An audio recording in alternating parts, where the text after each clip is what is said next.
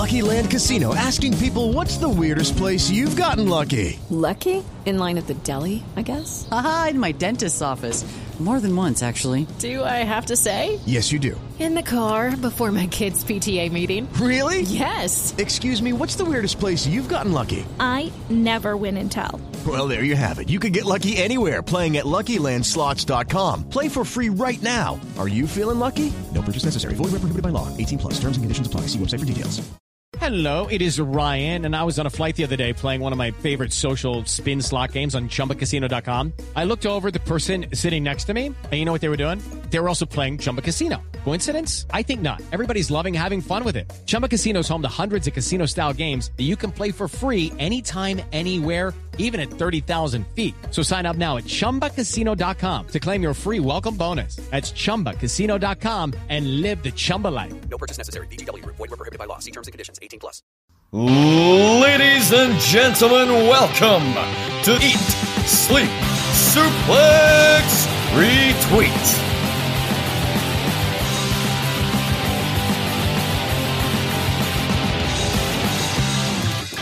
And we're back here on Eat Sleep Suplex Retweet with ESSR Central. Does it feel like we were just here? That's because we just fucking were. Yeah. After a hellish week of uni work and uh, everything else going on with my life, we had to do a special Sunday Central, which means on the Wednesday, when we get back to a normal schedule, there's not much to talk about, really, is there? But on this significantly shorter Central, try saying that five times fast, I am joined today, making his return to the show, Mr. David Hockney.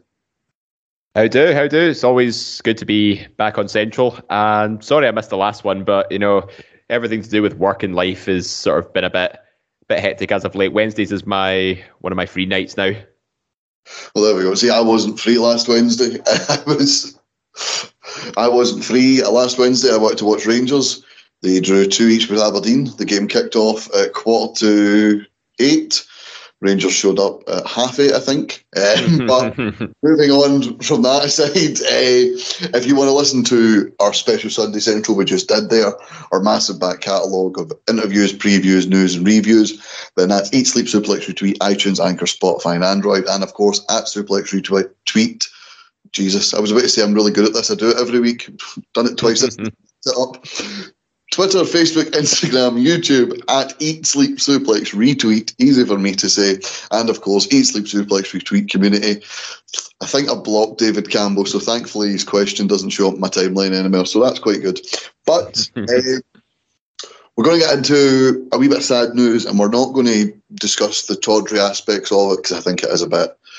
Uh, it's something that should be respected privately, but Jon Moxley gave Tony Khan permission to post today that he would be seeking treatment for a alcohol addiction. He would be going to a rehab facility for that. Um, we wish we wish Jon Moxley all the best. We won't go into Jon Moxley's personal stuff. We'll talk about what this means for wrestling, and we'll get into a bit of fantasy booking because there's not a lot of news stories this week, but we quite enjoy a wee bit of fantasy booking here. Um, You'll recall there was that leaked card from a few months ago, which had Jon Moxley versus Daniel Bryan on the card. Mm-hmm. Uh, that we now know that was going to be the final of the Eliminator tournament. Jon Moxley was meant to face Orange Cassidy tonight on AEW Dynamite. That's obviously not happening here. Um, would you, David, on the wrestling side of things, would you rather Orange Cassidy got through to the, the final against Daniel Bryan. We know Orange Cassidy, although he plays the comedy gimmick, can do more serious stuff. He has done with the likes of Pac and Kenny Omega. Or would you like to see someone else come in and take that spot and get to the final against uh, Bryan Danielson?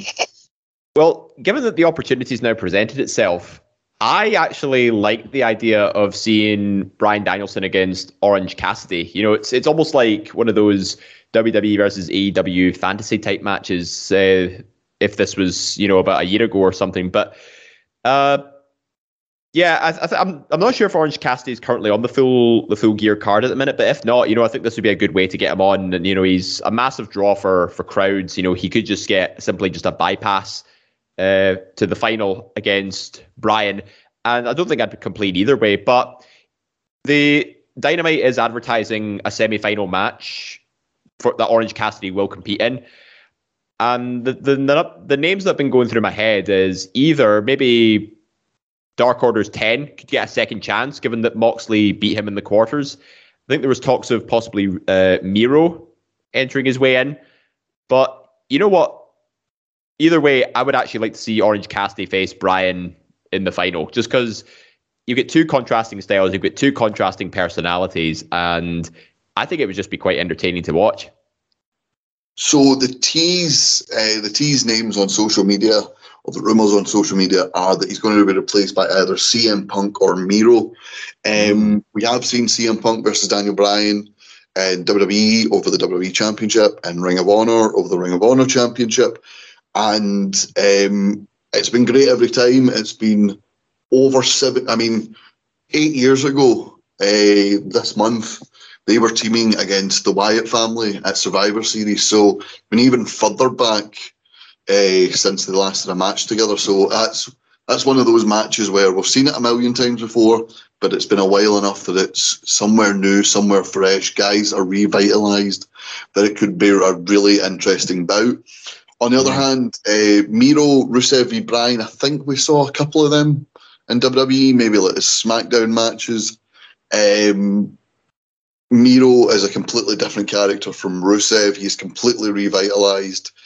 Uh, both of those matches, I think, would be pretty good. I think personally, I'd lean more towards Miro, uh, mm-hmm. but um, I don't know. I'd, I think if you put Miro in the final, I'm going to be rooting for him to win. I'm going to be honest with you. Just after that TNT, he had such a great TNT title run, and then he just kind of took it off him. And it's like, do you put him in and just get him another loss? Like, what, what what's going to happen here? Mm. It's because usually the the person that drops the person that drops the mid card title usually is the one that goes at is the one to next challenge the world champion. So I mean, I mean, would, he would be a good first defense if, for example, Hangman Page does topple Kenny Omega and he needs you know a, a solid defense just to get him going. Yeah, yeah, absolutely. Um, speaking of which, um, is it Alan Angels from the Dark Order? Yep, Alan Angels is facing Kenny Omega on Dynamite uh, at time of recording. Time, yeah, so at time of recording, we are. I mean, you'll be listening to this. You might know the Dynamite results. You might not. This might remind you to go check the Dynamite results. Wasn't it great when Hulk Hogan reappeared and reformed the NWO? that was quite something. Um, Yeah. Alan Angels, uh, his breakout match, he took Kenny Omega to the limit. Um, they're teasing maybe another one of those tonight, so maybe it might be one of those uh, Kenny Omega matches that goes quite a while tonight. They are teasing him taking it to the limit, but that being said, they could just be taking the piss and Kenny Omega wins in Hmm. 10 seconds, kind of like he did with Sonny Kidd. Uh, and we get another epic meme such as that. But uh, I, I'm not, I'm not sure there'd go to the extent of a 20 minute time limit draw, but you never know. They could go, they could give us a solid 15 ish minutes or so. Yeah, absolutely. I think Kenny Omega's on that level now. He's been built that much that he really shouldn't um, be losing or drawing matches with people like this. You know, when they're trying to establish styles, great, but they've they've done such a such a good job at building Kenny Omega to be this megastar and champion of multiple companies that you know anything more than ten minutes to beat uh, Alan Angels, it's going to be a bit. Hold on a minute. That was a cue for you to come in there, David, but never mind. Oh, sorry, I missed that. No, no, no, no. It's all right. It's all right. We'll move on to the next story. Uh, the former Kalisto, uh, now going by Samuray del Sol or Manny, dollar sign, Wow. and Aerostar uh, have opened for uh, FTR's open challenge for the AAA Lucha Libre Tag Team Championships uh, that will take place tonight on Dynamite. I don't actually know if AAA called them the Lucha Libre Tag Team Championships. I was just reading their Twitter, Twitter handle there. Uh, good to see Yeah. FTR. You know they were they were off TV for a bit. Uh, good to see them back on, and back as champions. You know, this is this is part, one of the good things about the Forbidden Door and the cross promotional stuff. People can still be champions while not being the specific brand champion. Yeah, we've seen the AAA tag titles be defended before. I think it was um, the Young Bucks versus the Lucha Brothers in uh, a TLC match. And I think that was one of the early days of uh, AEW Dynamite. And I recall watching that, and it was an absolutely mental match. Like, I think it even gave um, WrestleMania X7's TLC 2 a run for its money. I wouldn't go that far, but that's, that's, just, that's just my personal opinion. That's all right, um, yeah. No, no, it was great match, great, great matches, but it's not better than you know. Dave Meltzer can write as many blogs and give it as many stars as he wants. It's not better than that. It's not. It's a bit of recency bias there, I think, from Big Uncle Dave, or a bit of a anti WWE bias. But we'll move on from that. Uh, mm-hmm. Cody Rhodes the most boring man in professional wrestling, taking on Andrade El Idolo uh, tonight on Dynamite. Um, Cody coming off that win against Malakai Black, now going up against Andrade. Um, oh God, I just hope Andrade knocks him out. So you know what? I'm the same. Like, see if this was in WWE, they'd probably be relegated to like Saturday night slam, Saturday morning slam, or Velocity in this instance. But I mean, it's good that they're getting there's like Andrade's getting properly showcased here, given that you know he's I don't think he's had a proper match in Dynamite yet. Might have had one or two, but either way, it's Cody Rhodes is again once again just sort of you know being tooting his own horn and making himself sort of front and center now. But the win over Malakai Black, I think it sort of took away everything that Malakai Black was sort of telling with his character and stuff, and it seems to have just dropped everything that was going on with Arn Anderson and Glocks for some reason. But uh, I'm curious as to what direction they're going to go with this, in particular because it was Andrade that brought in uh, Ray, Del Sol and Aerostar to challenge mm-hmm. FTR. So there seems to be a, a crossover going on here. Ah, it's, it's a weird one. Um, also on Dynamite tonight, so here's the full list. Um, so obviously we've talked about Orange Cassidy and the AEW World Title Eliminator Tournament semi-final. Uh, CM Punk teased on social media. He just put orange, and it was a gif of an orange being sliced. um, Cody Rhodes via Andrade, as we talked about.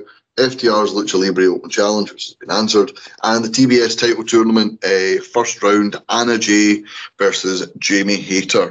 Uh, TBS title tournament, I really like the idea of a women's mid card title. It's something um, I've been talking about for WWE for years. I really do think WWE's women's division is not deep enough for two world titles. Not even close. not every woman, just like not every man, can be a world champion. And, you know, so like someone like a Dana Brooke, you know, her maybe her compatriot on the main roster would be an Akira Tozawa. I'm not saying wrestling wise, I'm saying like stature wise, you know what I mean? They're the bottom of the card. So you're never going to be. It's never going to be believable, you know, if Dana Brooke's in a, a title tournament thing or a number one contenders match. So, mm. well, one one I, title, one, from what I heard about Dana, sorry, I was just going to say, from what I've heard recently about Dana Brooke, there were some articles online that said, you know how there was that massive spat between Charlotte and Becky during the, well, after the title exchange? Well, apparently Dana was one of the, the key figures in keeping the heat, so shall we say. And apparently Vince has actually warmed to the idea of possibly giving her a push because she took a very professional stance on it. So, I mean, but these are just rumors at this stage. But I think Dana needs a, a massive kick up the arse when it comes to, you know, establishing herself as a single star. And this I could feel, be it. I feel like Roy Keane. Have you ever seen that? Uh, it's like it's it's a post match thing, and it's like someone's apparently like some somebody's in the squad because they're good to have about the place. Roy Keane's just like, why? What does he do? Does he do card tricks? what, what's the point? What does that mean? That's sort of how I feel with Dana Brooke. But anyway, back to AEW. He needs to go back. He needs to be a statistician again. Oh, fuck right off. Worldwide? I'm going to hang up this call, I swear to God. anyway, back to the AEW TBS title, the mid card women's title. One world champion, one mid card champion. I feel that's how it should be in the women's division in WWE. It's how it's going to be going forward in uh, WWE and AEW. And it's good because it means, you know, look, we had the social experiment with Jinder. And now his name is forever going to be on the WWE title history. Mm-hmm if you have a mid card title, it means you can try someone out. And if it doesn't work out, or they're not good enough, or maybe that they're they don't get to that level where you feel they're good enough, their name's not a stain on the world championship history. So really good idea the TBS title tournament. Uh, Anna Jay versus Jamie Hayter. I think that's this one's got Anna Hay, uh, Anna Jay written all over it. Sorry. Uh, yeah, I agree. I think Anna J is actually probably one of the early favorites to win the whole tournament.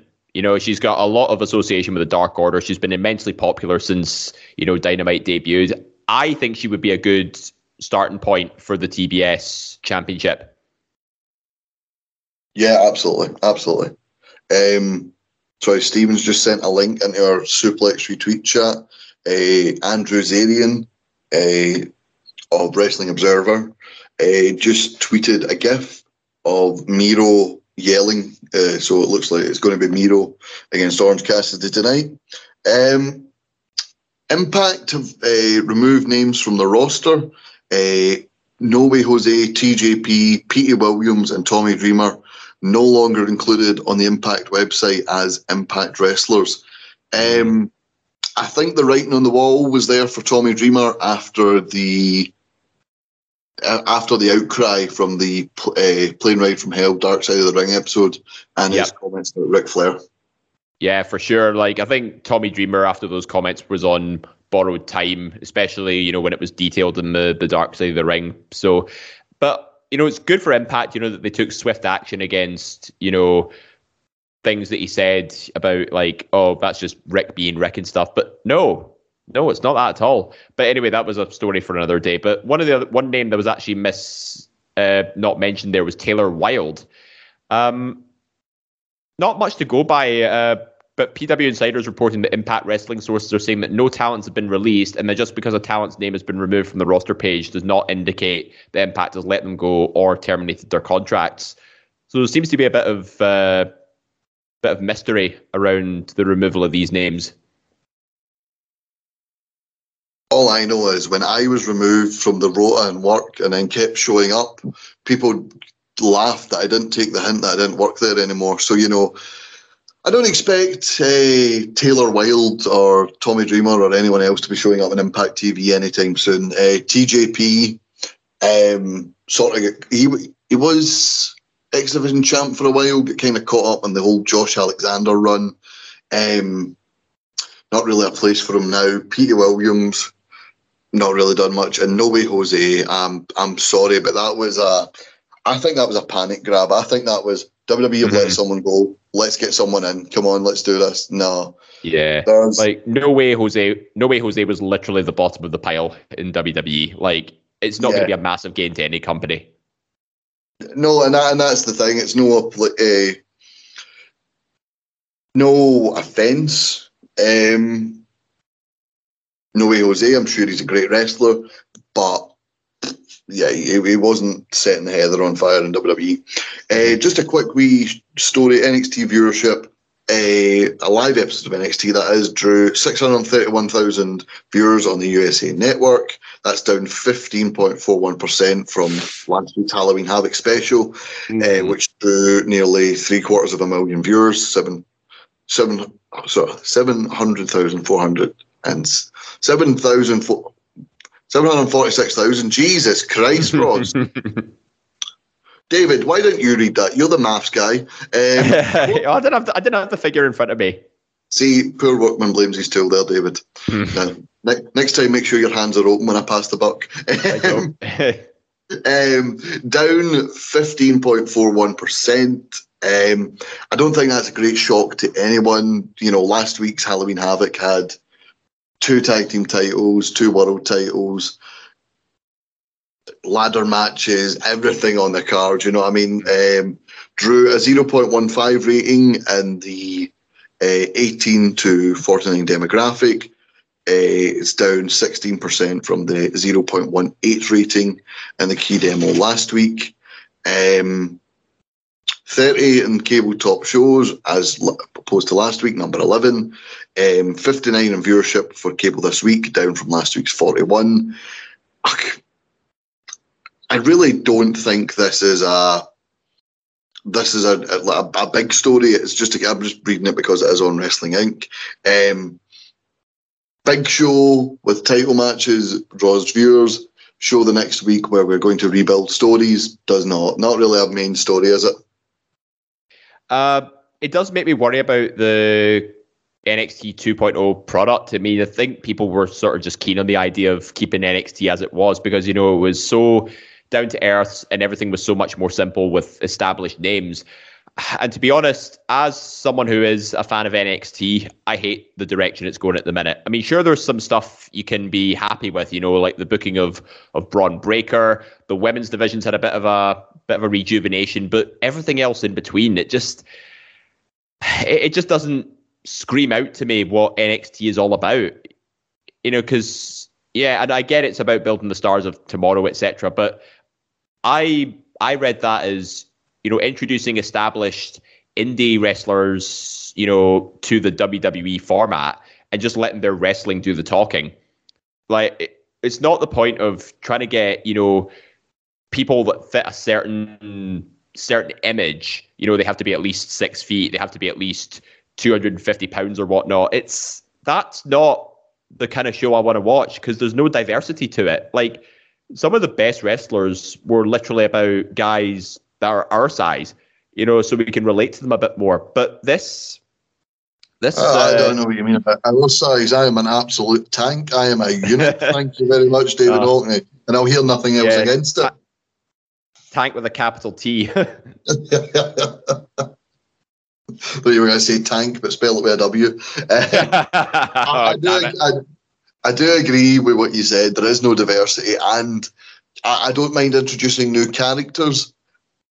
But I think, see with the draft and see with people going up from NXT to uh, Raw and SmackDown, Mhm. I think they should have been introduced gradually. Like week one, you introduced say four, then the next week you introduced another one, another one, and then say every couple of weeks you introduced two instead of one. You know what I mean? It should have been slowly built in because honestly, I looked at the NXT results from this past week and I'm like, I don't know him, don't know him, don't know her, don't know her.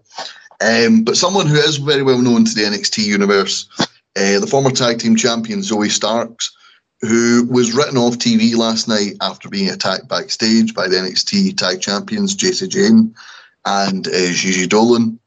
Um, this was part of a storyline to legitimately write her off TV as she's dealing with legitimate injuries suffered in the ladder match at Halloween Havoc. And Zoey Starks to someone Zoey Starks to me is like a creator wrestler. She sort of just came in, had one match, then she took Io Shirai to a match that went 15 minutes. It wasn't a classic, wasn't a took Shirai to limit. But then she just sort of started helping Shirai, and then when Shirai lost the title, they went for the tag titles and won them together. It's I'm hoping when she comes back, there's a new character there. I hope so too. But then again, I think it was a good way to introduce someone like Zoey Stark to the the WWE audience because you know she was um she she had a lot more of a an athletic physique about her. You know, she was a a proper like muscular person, if you get me. She wasn't like you know the standard sort of skinny women you usually get in the the roster these days, but. No, she stood out largely because I think you know she had a, a bit of a, more of a power game on hand, and I think it complemented Io Shirai's flying style a little bit. But chemistry wise, I think there's definitely more you could have worked on with that. But now that Zoey Stark is now in a more established name, I think this gives her more momentum to come back as a single star. Yeah, I, Io Shirai going up against Mandy Rose, I think, could establish Mandy Rose as a proper champion. And Kay Lee Ray's also been advertised to return uh, to NXT as well. So there's the women's uh, NXT women's roster is still as stacked as ever, despite you know, possible. Well, Dakota Kai coming back as well. That's you know that's someone we thought were was going to go to the main roster by that point, but maybe Raquel Gonzalez could be going there instead. It's hard to say, really. Depends whoever wins that feud. Whoever wins that feud, it's is staying. Whoever loses is going up. Mm-hmm. I think Um, because Dakota's sorry, got this sort of. I was going to say Dakota's got this sort of little twister character, a little bit more of a sort of twitchy, like the you know she's got that sort of makeup over her eye and stuff, kind of like Yeah. a combination between Mojo Rawley and Malakai Black, but more to more the latter, I should say. Uh, but yeah, if they're doing something like that, you know, it could be a ch- it could be possible that Dakota might get a win over Raquel, and that sends her to the main roster.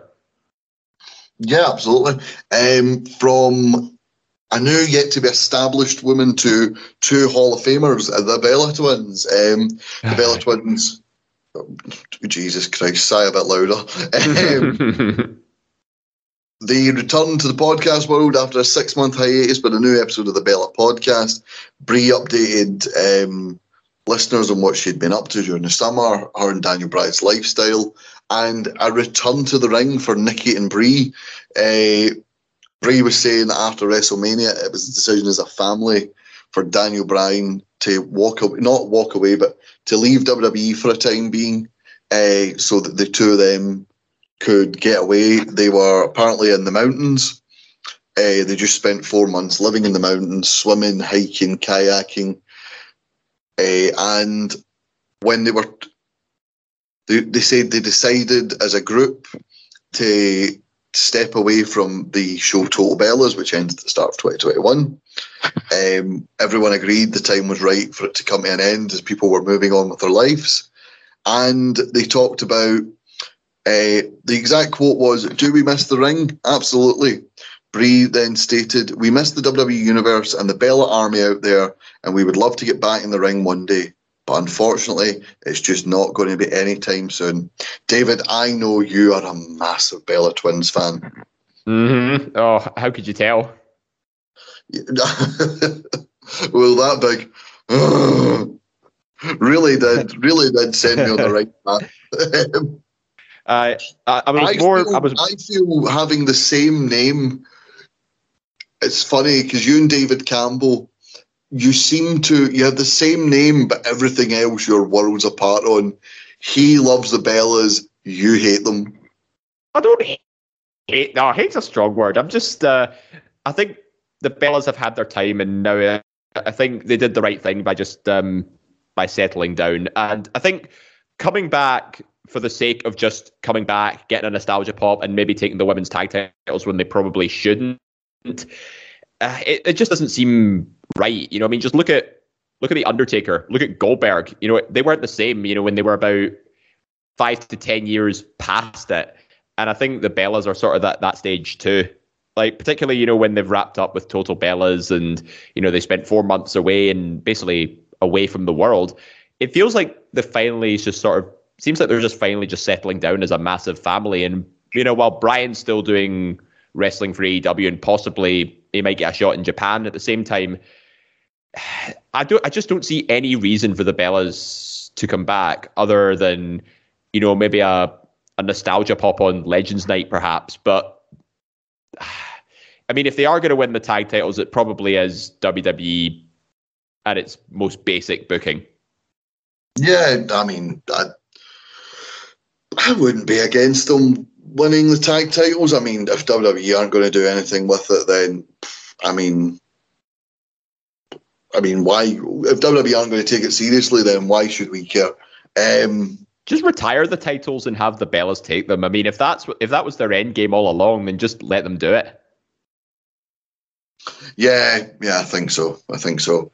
But God knows. Anyway, just a couple of small stories here. Uh, the Miz uh, recently eliminated from Dancing with the Stars. Boo. WWE were pushing hard. They do like a bit of cross promotion. Do WWE? They they had a segment related to Miz every week where the commentary team told you the number you could call to keep uh, the Miz and Dancing with the Stars. Unfortunately, it hasn't worked. Miz eliminated from Dancing with the Stars. I'm just seeing. Went out to he went out to Jojo Siwa in the dance off. Oh well, uh, Miz and his partner Witney. Uh, I was going to say Whitney Houston. No. No wonder they got eliminated. He was dancing with Whitney Houston. She was probably a bit Don't- lifeless. Uh, don't, don't. Oh, wanna dance with somebody. Anyway, The Miz and not Whitney Houston, Witney Carson ended up in the bottom two alongside Jojo Siwa and Jenna Johnson. The Miz were then eliminated after making it to week seven. Uh, I actually think um, did Jericho not get eliminated in week seven as well? I don't remember. Uh, I think Jericho might have been eliminated uh, earlier than that. But you know what? Can we just take a moment to acknowledge like how good Miz did in in his time there? Like some of the costumes he came out with as well. He, uh, you know, he was dressed as the genie. He was dressed as Scar. Dressed up as uh, John Travolta in Grease. What's his name? Zuko. Danny Zuko. Danny Zuko. Yeah. So yeah, okay. Chris Jericho finished seventh in Dancing with the Stars season twelve. Right. So- So, what what is getting eliminated seventh? I think that's- I think that's week four because I think I think they- they've got ten contestants. So it would have been like Right. week four or week five. Okay, so Miz Miz out on his backside. Uh, fair play to him, as you said, he threw himself into everything, much like he does uh, in WWE. Um, heels the wrestling themed story from WWE Hall of Famer. I'm just doing that for future releases when he goes into the celebrity wing. Uh, Stephen Amell uh, has been renewed for a second season on Starz, although not the Stars that we have with Disney Plus. That's confusing. Um, I've not seen the first season. I don't know about you. I think Sarah's watched some of it, and so has David Campbell. I'm sure they like it. I'm sure it's pretty good.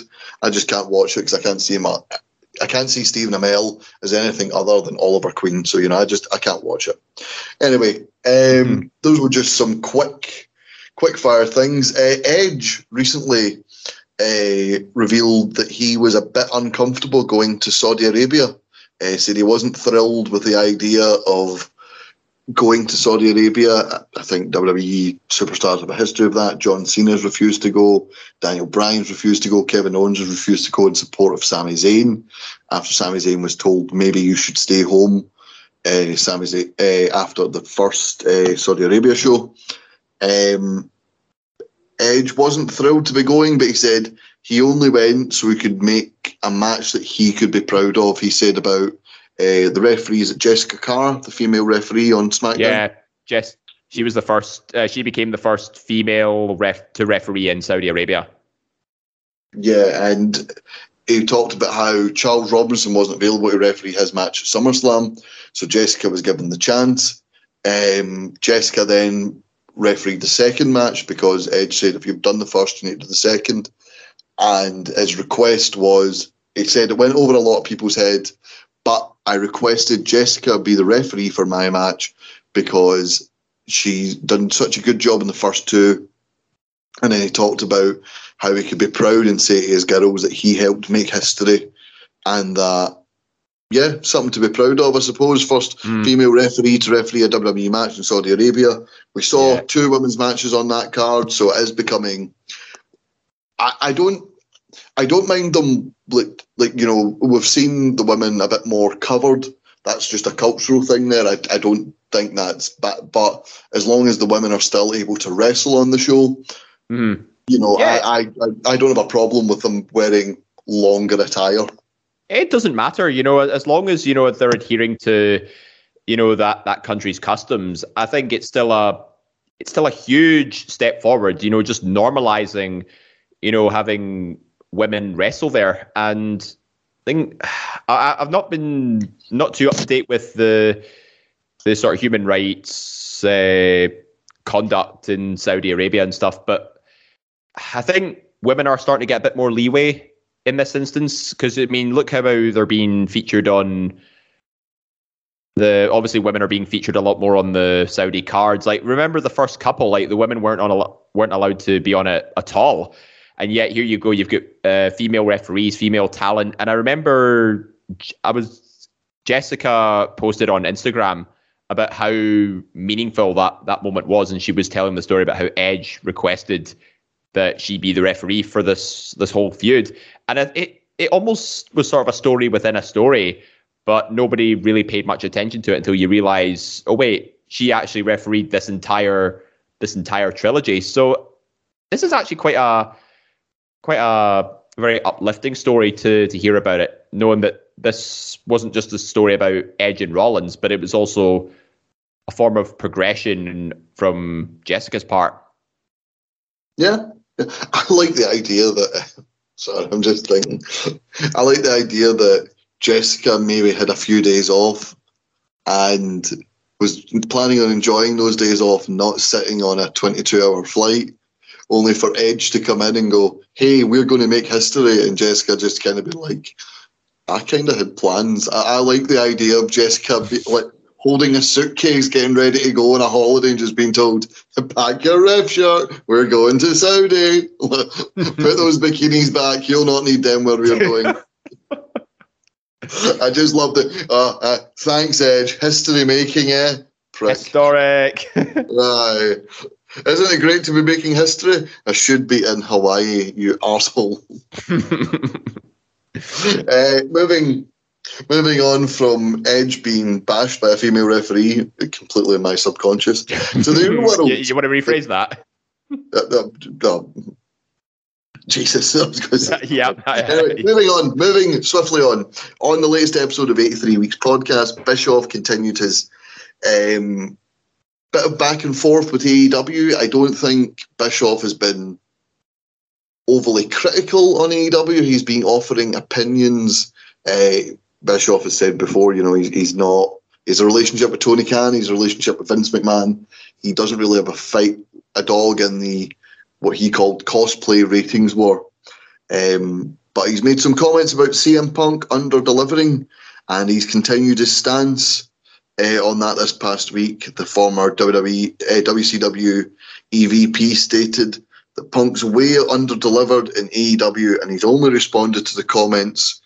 Uh, he's only responded to his co- uh, this because of Punk's comments when the AEW superstar remarked that his debut and Daniel Bryan's debut was bigger than Scott Hall and Kevin Nash.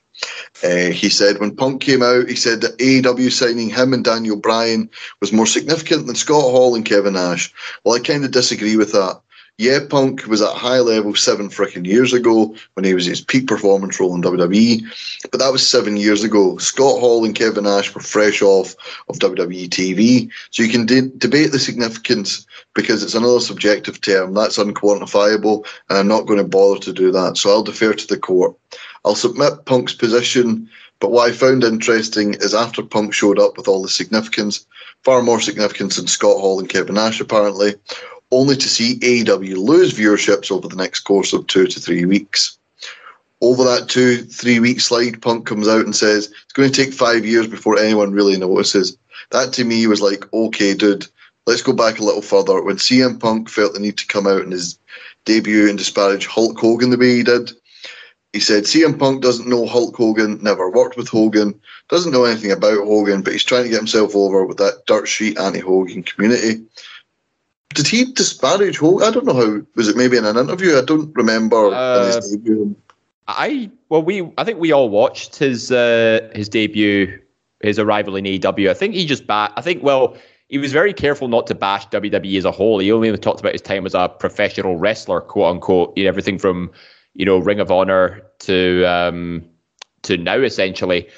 But you're right. I don't recall him ever, you know, getting into a spat with Hogan or etc. But I think one point that's actually brought up really well is that he's trying to get himself over with the dirt sheet community. You know, those people that are, you know, taking any any words or phrases that may or may not have been taken out of context and justifying, you know, hating against a particular superstar. I mean, sure that doesn't that doesn't condone or forgive what said wrestlers might have done in the past because, you know, they might have had a reason to make people really hate them. And in Hogan's case, you know, there's plenty of reasons why why people don't like him. Um, but as far as CM Punk interacting with Hogan, I wasn't aware of anything. See, I think he, he must have said something in an interview before it then, or or like the big media scrum after. Um, so comparing himself above Scott Hall and Kevin Nash, categorising himself as more significant, and then to come out and when it's time to deliver, we under delivered, we under delivered, it bears pointing out if you're going to talk and talk smack, then you have to be prepared for others to talk and talk smack back. Um, I, I, think that's a fair a fair comment. He also says, on top of his uh, the article says, on top of his criticism towards Punk, Bischoff called out Tony Khan for his tweets about WCW and his former boss Ted Turner. Bischoff said that the reason he took what Khan and Punk said so personally is because they tried to disparage others in an attempt to get themselves over. Yeah, they've been doing that since day one. Yeah. Uh, which he believes shows a sign of weakness. I think that's what a lot of people have been saying from day one. The AEW, yeah. AEW in ring wise, and certainly consistent storyline wise, um, is putting out better content than WWE's Raw and SmackDown, and now the NXT's NXT 2.0 is putting out better stuff than that. Um, so it's it's consistently outperforming in ring and storyline wise WWE, but instead of living off the fact that hey, come see this, it's falling into the traps of the likes of TNA in 2010, where you, for those of you maybe were a bit, you might remember TNA released a, a video on YouTube. Top 10 reasons why you should watch TNA and not WWE on Monday night. Mm-hmm. One of the one of the reasons was we have a smoking hot boss, Dixie Carter. They have Vince McMahon. Th- that was a genuine reason. Um, I, I, don't, I don't. I don't ever think we'll have a, a, video where it goes. Tony Khan's penis is bigger than Vince McMahon's, or something like that. You know, but I, I don't know why the fuck I just said that, Jason. but oh, you're having a bear right now, aren't you? you you get you get Edge getting bashed by refs, and now you're comparing dick sizes of Tony Khan and Vince McMahon. Well, I mean, it's kind of the same thing if you're just calling people out for no reason. So he said they've been disparaging others in an attempt to get themselves over. Uh, and that shows weakness. I think we we have been saying, as I said, you're outperforming the three shows and storylines and in ring work. There's no question about that. Your pay per views, minus maybe one or two missteps, are always universally loved. They're, they're sort of like the new takeovers. And um, there's really no need to go in on WWE because you're doing your own thing and you're kind of doing it better. Yeah, and when you when you read that comment about Loud, you know, disparaging others in an attempt to get themselves over, it's that's AEW in a nutshell. You know, I mean, as good as they are in ring wise, and good as they are with their roster and their storytelling, uh, and they've and how much improvement they've made over time, why they're still resorting to disparaging others is particularly WWE. I mean, there's no reason for it, and if anything, that that shows that they're a little bit insecure going up against arguably the largest, you know, sort of sports entertainment company in the world. Why try and bring WWE down? Like, just build yourselves up and then genuinely become competition for them. And yeah, so it's like just to sort of elaborate on what Bischoff was saying, is like what he's seen so far. I'm not going to bet all my money on it, but I'm hopeful uh, when people come out and they disparage others and attempt to get themselves over, however elegant they think they may be doing, it's a cry. And that I I completely agree. Just hearing it uh, because you know AEW's got all the the talent and the resources to be the biggest sports entertainment company and give WWE a decent run for its money. But you're not going to achieve that if you're going to spend more energy essentially trying to bring people down rather than build yourself up. Yeah, I, I absolutely agree. I think um, I think when WWE are doing as poor as they are, you don't remind people of WWE. You you you do what WWE does. You don't mention anyone else. You know, WWE never mentions New Japan. WWE mentions, oh, these people were really were really big in Japan, and then because you know the Japan titles are the IWGP titles, they say IWGP, mm-hmm. but they never say New Japan Pro Wrestling. You know, yeah, so a, a bit of a cop out on that one. You know, it's like you can work your way around without saying New yeah. Japan and just refer to it as IWGP. So why, you know, why, you know, why bring up WWE? They're not going to bring up you. Don't bring up them. Uh, talking about viewership, Monday Night Raw this past week drew the best viewership it's drawn since the second night of the WWE draft. Uh, Raw's Raw's live episode drew an average 1.689 million viewers on the USA Network, uh, up 1.87% from last week's Crown Jewel. I think they equaled last week's key demographic, 0.47. Um, and number 17 for the night on cable behind, oh Christ, Monday Night Football, Monday Night Post Game, the NFL. Jesus, yeah, they were up against a lot that night. Yeah, like. But ranked ranked number six in the top 150 shows that night, so not a bad night for Raw in the ratings. Yeah, it could be worse, especially when you're going up against, you know, Major League Baseball and the NFL, which are which probably have the biggest followings in in North America. So EC3 uh, back in the news this past week, uh, blasting corporate wrestling in the wake of the mass Ring of Honor releases. Last week it was reported, as we mentioned, Ring of Honor would be declining to renew its talent's contract following the conclusion of 2021 in preparation for a reboot of the promotion. Um, we we talked earlier about uh, did we talk earlier about Sinclair Broadcasting being in debt? Uh, no, yeah, Ring of Honor's parent company, Sinclair Broadcasting, is apparently 12 million in debt. Yes, so there you are. Um, and they are they're looking to sell the video library rights uh, to the highest bidder. I look forward to a bidding war for that happening sometime soon. Uh, I wish Michael Jackson $4. was still alive. Uh, I wish Michael Jackson was still alive. He could bid for that with the Beatles back catalogue. Doesn't- Never going to do, never going to do anything with it. He just wants it. Um, so EC3 has wrestled for Ring of Honor since October 2020. Uh, on his Control Your Narrative YouTube page, has spoke about the negatives of corporate wrestling. He said, "You've been lied to your whole life. I've been seeing this from April 2020, but I've known about it so much longer. This lie is so blatant, so vivid, so audacious. It's in your name, honor. Honor, as we've been taught, is a lie. There is no honor in what we do when we do it for them. Corporate wrestling, three-letter sorry, three letter brands, the divisive, toxic, delusional bubble that is pro wrestling. It's all the same. Here is the bitter pill you must swallow. If you're a fan, if you're watching this, if it's successful to you, you're the problem. Now, if you now if you competed, if this is the dream, if you're a performer, then you're just a gear in the machine. You're a cat cattle, you are cannon fodder, you are binary, you are numbers on the spreadsheet.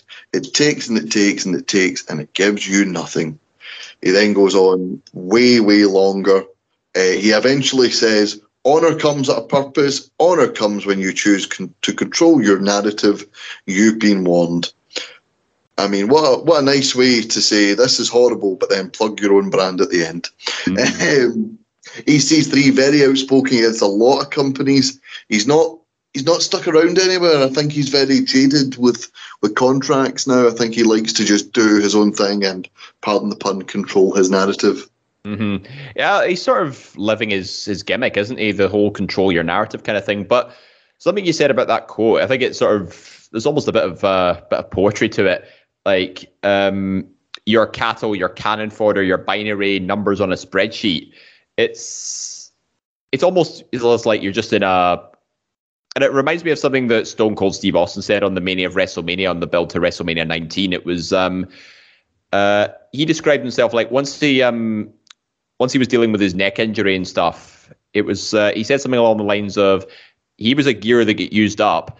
Uh, so you take you pull this old gear off, you put it in a pile of old gears, you stick a new gear in, and the machine keeps rolling.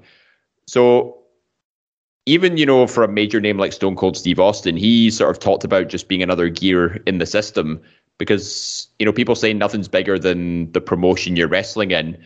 You know WWE likes to say it a lot as well, but I think that's just the the nature of the beast, really. You know, if if you're a gear that gets used up, you you get taken out and you just get replaced with another one. It's and at the end of the day, you're just uh, well numbers on a spreadsheet, as uh, EC3 put it. And you know, I think maybe the instance of controlling your narrative could be like, uh, you know, having your your Twitch stream. You know, having having control of your own Twitch streams, you get to earn your own revenue. You could have a, a working contract with a company that, you know, it gives you a bit of flexibility, but it doesn't, you know, restrict you in any way. Like, and there's always been talks about WWE's contract status and how they treat their their talent, essentially. But there is a lot of echoing of what EC3 is saying there. That you know, I think as long as people like have a bit of flexibility and being able to control what they do, I mean, it's quite a it's quite a thought provoking message, if I do say so. You know, we talk about the corporate machine, WWE, uh, are filing new trademarks. Um, uh, the following, the United States Patent and Trademark Office uh, revealed that WWE trademarked the name Von Wagner, Alpha Academy, Queen Zelina, Toxic Attraction, RK Bro, as well as GYV, which is they think going to be the new name for grizzled young veterans. Soon to be recognized as WWE or NXT tag team champions. That all you've got for that? yeah, like I, GYV's being wasted as far as I'm concerned. Like they tore it up in NXT UK. They made like Zach Gibson's promos were just amazing, and it also coined the whole you know shoes off if you hate Gibson and stuff. Like that was brilliant. Like why don't they just do more of that in NXT or WWE? These guys are being like playing second fiddle to the likes of MSK, Imperium, Legado del Fantasma, and so many other teams. Like the, I think they should definitely be featured a lot more. You know, I, I do agree. I, I think those young veterans are great. I thought they should have won the Dusty Cup. Uh, I picked them in my draft team that season, mm. uh, but you know, to no avail. Um, but yeah, I, I, don't, I don't really mind that. Um, speaking of names and name changes, uh, I know your favourite superstar and mine, Veer, uh, formerly of Indus Sher, is mm-hmm. apparently getting a, a name change. Uh, apparently, his new name is going to be Mahan, which is Hindi for great or great man. Veer also Mahan. the name of a popular yeah. action drama movie series in India. So essentially, it'd be like one of us being called the Avengers. or uh, was it, or one of us being called Arrow? Well, there you go, Arrow. There we are. Nice wee callback to Stephen and Amell earlier. Uh, and finally, this week, AJ Styles reportedly out of WWE action with a non-injury medical issue. So, best of luck to AJ Styles. We've been talking about, um, like we said, we don't want people out. Say again. I was going to say, bet, I was going to say, bet you five quid. It's uh, it's COVID. I was about to say we're not going to go into people's uh, illnesses as we talked about earlier. It's a bit tawdry, but you know, I'll I'll take that bit. Um, but um, we, we've talked beforehand about Omos possibly breaking out on his own. Um, obviously, you know, we, a lot of people think he's quite green, uh, but you know, WWE's hands been played here. What's your thoughts on an Omos singles run? Are you happy to see him? You know, happy to see him back as a single star, or do you think he should be used as someone else is heavy or just kept off TV while AJ Styles recovers? Uh, he's sort of in the grey area for me here because he's showing he can go in the ring, but I think he need he still needs supported with somebody else, like in a tag team perspective. Singles wise, he's not quite there yet, but he's still got a ton of potential. I think as just keep sending him to the performance center, keep make sure he keeps training, you know, as a singles wrestler as opposed to a tag wrestler and then hopefully if he can sort of break out out of maybe AJ's shadow, have his own like he's got his own theme music, he's got his own entrance, which is great. You know, that's a good start. But I think he needs to really get a booking that really suits him. You know, give make him have short matches, make him the most dominant person in the ring. It doesn't matter, you know, how big or how small his opponent is. He is always going to be the bigger guy. Like do give him proper squash matches like they did with Braun Strowman, and then when he finds his rhythm in the ring, you can start to feed him sort of more established names. Like I think I think that's the the best way to go about booking Omos as a singles guy. Do you know I I I tried and failed to get 205 Live back off the ground after my successful fantasy booking of Bobby Lashley. Yes, I am taking credit for that. Me and Jack on the road report. You're welcome. Um, mm. I'm going to try fantasy book Omos's career here. Okay, go for it. I would love to see a revamp on the 24 7 title. Would it not be hilarious to have Big Omos with a title round his waist, throwing people about? No, people don't, don't challenge him for the 24 7 title. He's just a big para mess. He's, he's paranoid that people are coming for him. So Omos is just walking through the backstage area, throwing people about he believes are threats to his 24 7 title. Innocent cameramen, assistants getting coffee, you know, script writers going from wrestler to wrestler to hand out promos. He thinks that's an elaborate plan that he's sending to someone to take the 24, and he just throws people about. And of course, who wouldn't love to see Reggie jumping about the ring, avoiding Omos just to be hit by that one big knockout punch? Oof. I tell you what, though, I mean, see if Reggie does like a massive flip like into the ring and almost literally just knocks him out of thin air. That is like a that's like a spot of the year potential right there. Yeah, yeah, absolutely. But that is going to wrap it up for a particularly short uh, three days after we done the last one central. just coming in it just it's going to be just over an hour before But You know what? I'm going to try wrap it up in the last thirty seconds. So we're an hour recording time. Once it's edited, it'll probably be short of that. But here we go. Thank you very much, David Hockney, for tuning in. Don't forget at Suplex Repeat, Twitter, Facebook, Instagram, YouTube is where you can find us on all social media platforms. And of course, news, reviews, interviews, previews, Eat Sleep Suplex Repeat, iTunes, Anchor, Spotify, and Android. Uh, thank you very much for joining us, and we'll see you again next week. Four seconds to spare. Thank you very much. Hi, I'm Scott McLeod. And I'm Grant McRobbie. We are the hosts of the monthly show on Eat Sleep Suplex Repeat East Meets West. Where we'll bring you all the latest happenings, reviews, and big events from New Japan and the land of the Far East. You can remember to check that out on the Eat Sleep Suplex Repeat podcast feed on all good Android podcasting sites like Anchor, Spotify, or iTunes now. Sports Social Podcast Network.